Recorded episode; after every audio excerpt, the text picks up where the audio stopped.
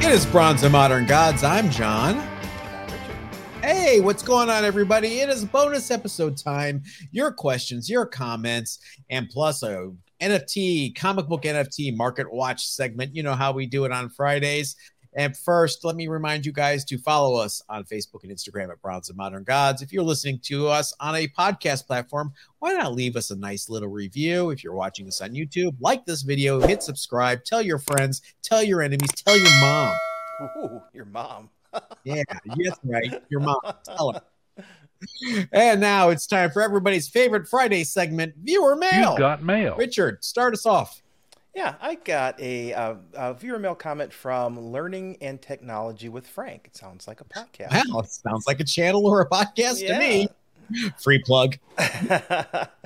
Uh, it says, Great to see love for Marvel Masterworks. It's something I have a complete set of and continue to enjoy collecting. They are a real wonderful way to get nice a nice Marvel collection. Yeah, now I, he's referring to our interview with Tom DeFalco uh, on Monday's show, where we found out, kind of an exclusive, that Tom DeFalco uh, was responsible for the creation of the Marvel Masterworks program to save Marvel from bankruptcy. yeah, the Marvel Masterworks are great resources. They're inexpensive still. You can pick them up. Uh, I find them all the time in in uh, long boxes and they're just a way of reading uh, those out of print old books that uh, you would have to spend in some cases thousands of dollars to be able to collect. So, you're, you're talking about Marvel milestones. The Marvel Masterworks were the hardback books that reprinted, you know, like the first ten issues of Fantastic Four. Yeah, that was a that was a crazy thing for the late '80s to have these books in hardbound, yeah. permanent editions. I'm sorry, I'm I'm getting those two crossed. Yeah, because yeah. I have I have several of the copies of the Masterworks books, uh, nice nice uh, hardcovered books. Uh, you can I've been I was buying them for like twenty bucks a piece. I mean they they yeah. weren't really expensive, although there are some rare books in that set. Uh, that uh, they just the print run must have been very small because they go for hundreds of dollars. So never pa- to me never pass on those uh, because you never know when you can find a, a real gem. Yeah, there are some out there like the uh, Atlas era Masterworks. The first one I think reprints the original Black Knight series from mm-hmm. the 50s, along with the first uh, nine issues of Venus. Hello. And um, that one goes for a lot of money because it was not a lot of a huge print run. Now, Frank here says he has a complete set. Yeah, Frank, you have the complete Dazzler Masterworks. yeah, there's like 200 and some odd books in, the set, if yeah. I remember correctly. It's it's a large set, and it covers uh, a vi- wide swath of Marvel history. So uh, if you get a full set, congratulations, because that was a real effort to do. Yeah, I, there are books that have been masterworks that I would never imagine would ever earn a hardback collection like Marvel Two in One. Uh, yeah, yeah, just little dog books back then that were like you know considered B level, C level, bottom of the barrel. Omega, the unknown. Yeah. What? Uh, but, but, you yeah. got Fantastic Four, you got Thor, you've got uh, Avengers. You know, it, again, it's a great way of reading those series um, without having to pay the big bucks. And those those hardbound those hardbound books will last forever too. I wonder if there's actually stuff like Captain Savage and his Leatherneck Raiders Masterworks or uh um, there was a website that had the whole list of all the the Masterworks. Yeah. Um, if I can if I can find it, I'll put it in the show notes.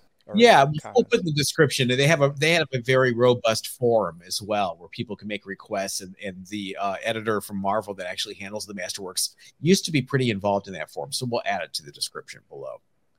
Uh, my first piece of viewer mail is from someone uh, referring to themselves as Haviland. I assume it's a last name. I don't want to give their email address out here, but mm-hmm. the comment is I watch your podcast regularly. Thank you. And would like to hear some information on your opinion of pre Unity Valiant comics. As you know, they had much smaller print runs. Interested in what you think their future is. Thank you. All right. Thank you, Haviland. First of all, you're asking a few separate questions here. Um, what do I think of pre Unity Valiant comics? I love them. I love these things when they came out. I was a big Jim Shooter fan. Um, but we're talking about several different things here. We're talking about Valiant comics that were Nintendo based. They were they had like Super Mario Brothers was a Valiant comic. Uh, Game Boy was a Valiant comic. Captain N, the Nintendo Master. Those were uh, how they made some quick money when they first launched the company, and they go for some serious money now. Um, they do, which is crazy. Now, then you had the superhero titles, uh, Doctor Solar or just Solar, Man of the Atom, uh, Magnus, Turok, stuff like that. Uh, the pre-Unity ones, Harbinger, those were great books, great reads, very tight continuity between everything and I loved them. They were super expensive at the time because the print runs were low. And then post Unity, they fire Jim Shooter. They get a little full of themselves. They expand too much. Everything goes in the crapper. So, what is their future? Well, the new Valiant's been around for a while now. Richard, what do you think? You know, and I prefer the old titles. The the pre Unity stuff is so much better and so much more collectible. You know, I I know uh, our mutual friend Forrest is a huge fan of uh, yeah. those early Valiant titles, and they're still, you know, uh, most of them are still affordable. You still get some harbingers that are expensive, and but for the most part, you can you can have a full Valiant run for a reasonable amount of money. I, I giggle when I talk about the new Valiant comics because yeah, it's such a wasted opportunity. Sorry uh, no offense to the people that like them, no offense to the company, the creative people. They're trying their best. But I don't know if it was for rights issues or whatever. They just made a total break from the original Valiant universe and rebooted and started over from scratch. And I was so excited when they were coming back. I thought, oh, we're gonna pick it up and and, and move on. And no, I mean, there's still a character named Pete Stanchek, but it's not the same Pete Stanchek. Uh, there's you know, and then they lost the rights to the Western publishing titles like Magnus, Turok, and Solar, who went to Dark Horse.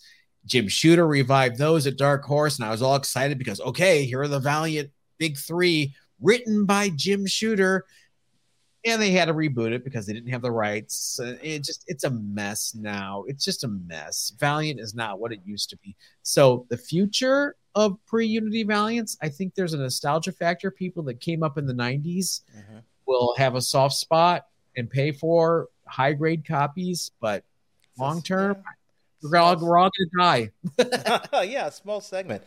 Uh, yeah, I, it, it's a cautionary tale for people who um, who publish books. Keep the rights to your properties if you can. you know, um, do what, what Todd McFarlane did and and um, keep your rights because otherwise you when when opportunities come up, you won't be able to take advantage of them. I mean, ask Rob Liefeld. Yeah. Uh, he created all that stuff for Image and then sold it. Now he can't even do, he can't even do a Youngblood book anymore, and he That's made sad. Youngblood. Ah, yeah, yeah, yeah, yeah. All right, my next piece of humor mail is a fun one. Uh, it is from Jimmy Lee. oh my! I used to go to Baker's Meats to buy my comics. For those of you who are joining us uh, for the first time in a while, or you missed it, uh, Baker's Meats was where I managed a comic shop. It was a meat market in Lorain, Ohio. The owner was uh, a huge comic book fan and he wanted to carry comic books. So he started carrying comic books in a section of the meat market and he hired me to manage it. Got successful enough, pat pat on my back, that we were able to open up a separate comic book store. But for a long time, it was a comic book store and meat market combination. yes, uh, it was. It was right in front of Big Lots on Oberlin Avenue in Lorain, Ohio. Yes, indeed, it was on uh, Lorain Boulevard, if I remember correctly. Mm-hmm. No, Oberlin Avenue. Yeah, he's right. Oberlin Avenue across the bridge. Yeah, yeah to me. Yep if I can remember right, the owner's name was Neil. Indeed, his name was Neil Levitt, and he was a sweetheart. I was always there. Well, thanks, Jimmy Lee. I don't know if we crossed paths. We had to. If you were, uh, maybe you were buying books before I started there, but or after I left, maybe. But yeah, Neil was the best. He was the biggest Superman fan I knew. He had a huge Superman memorabilia collection huge collection of comics in the back room of the meat market, back behind the refrigeration units. Seriously, I'm not kidding you. Uh, uh, and you know, I I love Neil. He was a great guy. He was a mentor to me. I kind of wonder what happened to his collection. I can't help it. The, the the little collector, mercenary dealer part of me is like, what happened to those books? Uh, but you know, hey, if you're out there, Neil's family, I love Neil. Call me. Um, all right. what is your next piece of your mail? Uh, my next piece is from Three Ply Cord. Uh, this is in regards to we were talking about Spider-Man 2099 last last week. Mm-hmm. ASM 365 isn't as cool as Spider-Man 2099 number one in my opinion. If you want to play the spec, I I get Spidey 2099 number one second print with the white cover. Yep. I understand that the 365 is technically the first appearance, but it's a preview. Sort of feels like a cheap first appearance, not a true first appearance. Hmm. Uh, yeah, you know, I, I agree with you. The cover on 365, if you're not a big hol- hologram fan and not a fan of basically a, a, black cover with a hologram stuck on the front of it, uh, the Sp- Spider-Man 2099 is, is more graphically appealing. I go go with you there. Um, the second print, um, do you know about that? I, I I was aware of the second print. I don't know if it, you know, some modern second prints are more valuable. Than... This one came with the action figure. That's the only place you could get it. So there was a Marvel Legends action figure of Spider-Man 2099 and it came with this comic book. So it's tough in high grade because it was on that blister pack hanging in Toys R Us next to the DC Universe variants. But uh, I don't remember this the second print being valued higher than the first print. oh yeah. Wrong. Oh, b- big time. Is this, it really? Okay. Yeah, because it, you cannot get a 9.8 of this unless unless you have it pressed because of the way it was put in these packages. It, it has damage. So yeah, take a look at uh 20 Spider-Man 2099 second print prices. You will be pleasantly surprised or shocked. so so what do you think about the the difference between 365 and 2099? It is that eternal struggle, you know. Does a preview count. Uh, it, 2099 or Spidey 2099 number one has him on the cover. It's his first cover appearance. That's right. always more appealing. Um, it's almost like I, I if it was Marvel Age and it was a five page preview, I would be like, well, okay, whatever, guys. But the fact that it's actually an issue of Amazing Spider-Man 360 or Amazing Spider-Man that has a preview mm-hmm. of a spin-off title, it, I don't know for a weird for some weird, weird reason, I think it gives it a little more credibility. But you know what? Like all of these things, it, it boils down to what the market decides. Yeah. You know, we have this argument with with uh, Hulk 180, 181. uh, you know, it's it it really doesn't matter. It's what people put their dollars behind. If you're going for the spec, so um, if the dollars go behind the Spider-Man 2099, then so be it. Uh, or if it goes after the ASM, uh, just just be aware of the market, and if you're looking to, for spec, buy accordingly. I don't think any of the three is a bad buy at this point, really. Um, no, you got you've got until next October, I think, to buy into this because that's when the next movie is going to be out. Yep. All right. My last piece of viewer mail comes from our regular viewer, EL or L, not sure which it is. Hey guys, always enjoy. Keep up the good work. Thank you saw VeVe was releasing Darkhawk number one as an NFT. I'm sure you'll tackle it. Too funny. Well, I can't think of a better segue for us to fire up the modem, get on America Online, and check out the Comic NFT Watch for this week. Two drops this week. I've got some good news and I've got some bad news. All right. What do you want to start with? The good news is Amazing Spider Man number three, first appearance of Dr. Octopus, was Tuesday's drop. The bad news is the drop everyone was waiting for was Thursday, Darkhawk number one. Okay. Now, as far as new drops, my enthusiasm, Richard, is definitely waning. Yeah. Uh, the combination of truly mind boggling selections and the proliferation of bots, whether the the people running VeVe want to admit it or not, they're out there. There are bots that are claiming stuff mm-hmm. multiple multiple times. It's made it no longer fun for me. Um, which is sad because uh, you guys know how excited I was when this thing launched, and I was setting my alarm at 7:50 a.m. Pacific time to make sure I was awake for that 8 a.m. drop, and I was excited to see what I'd get. I'm waiting the two hours. Am I going to get a rare? Am I going to get a secret rare?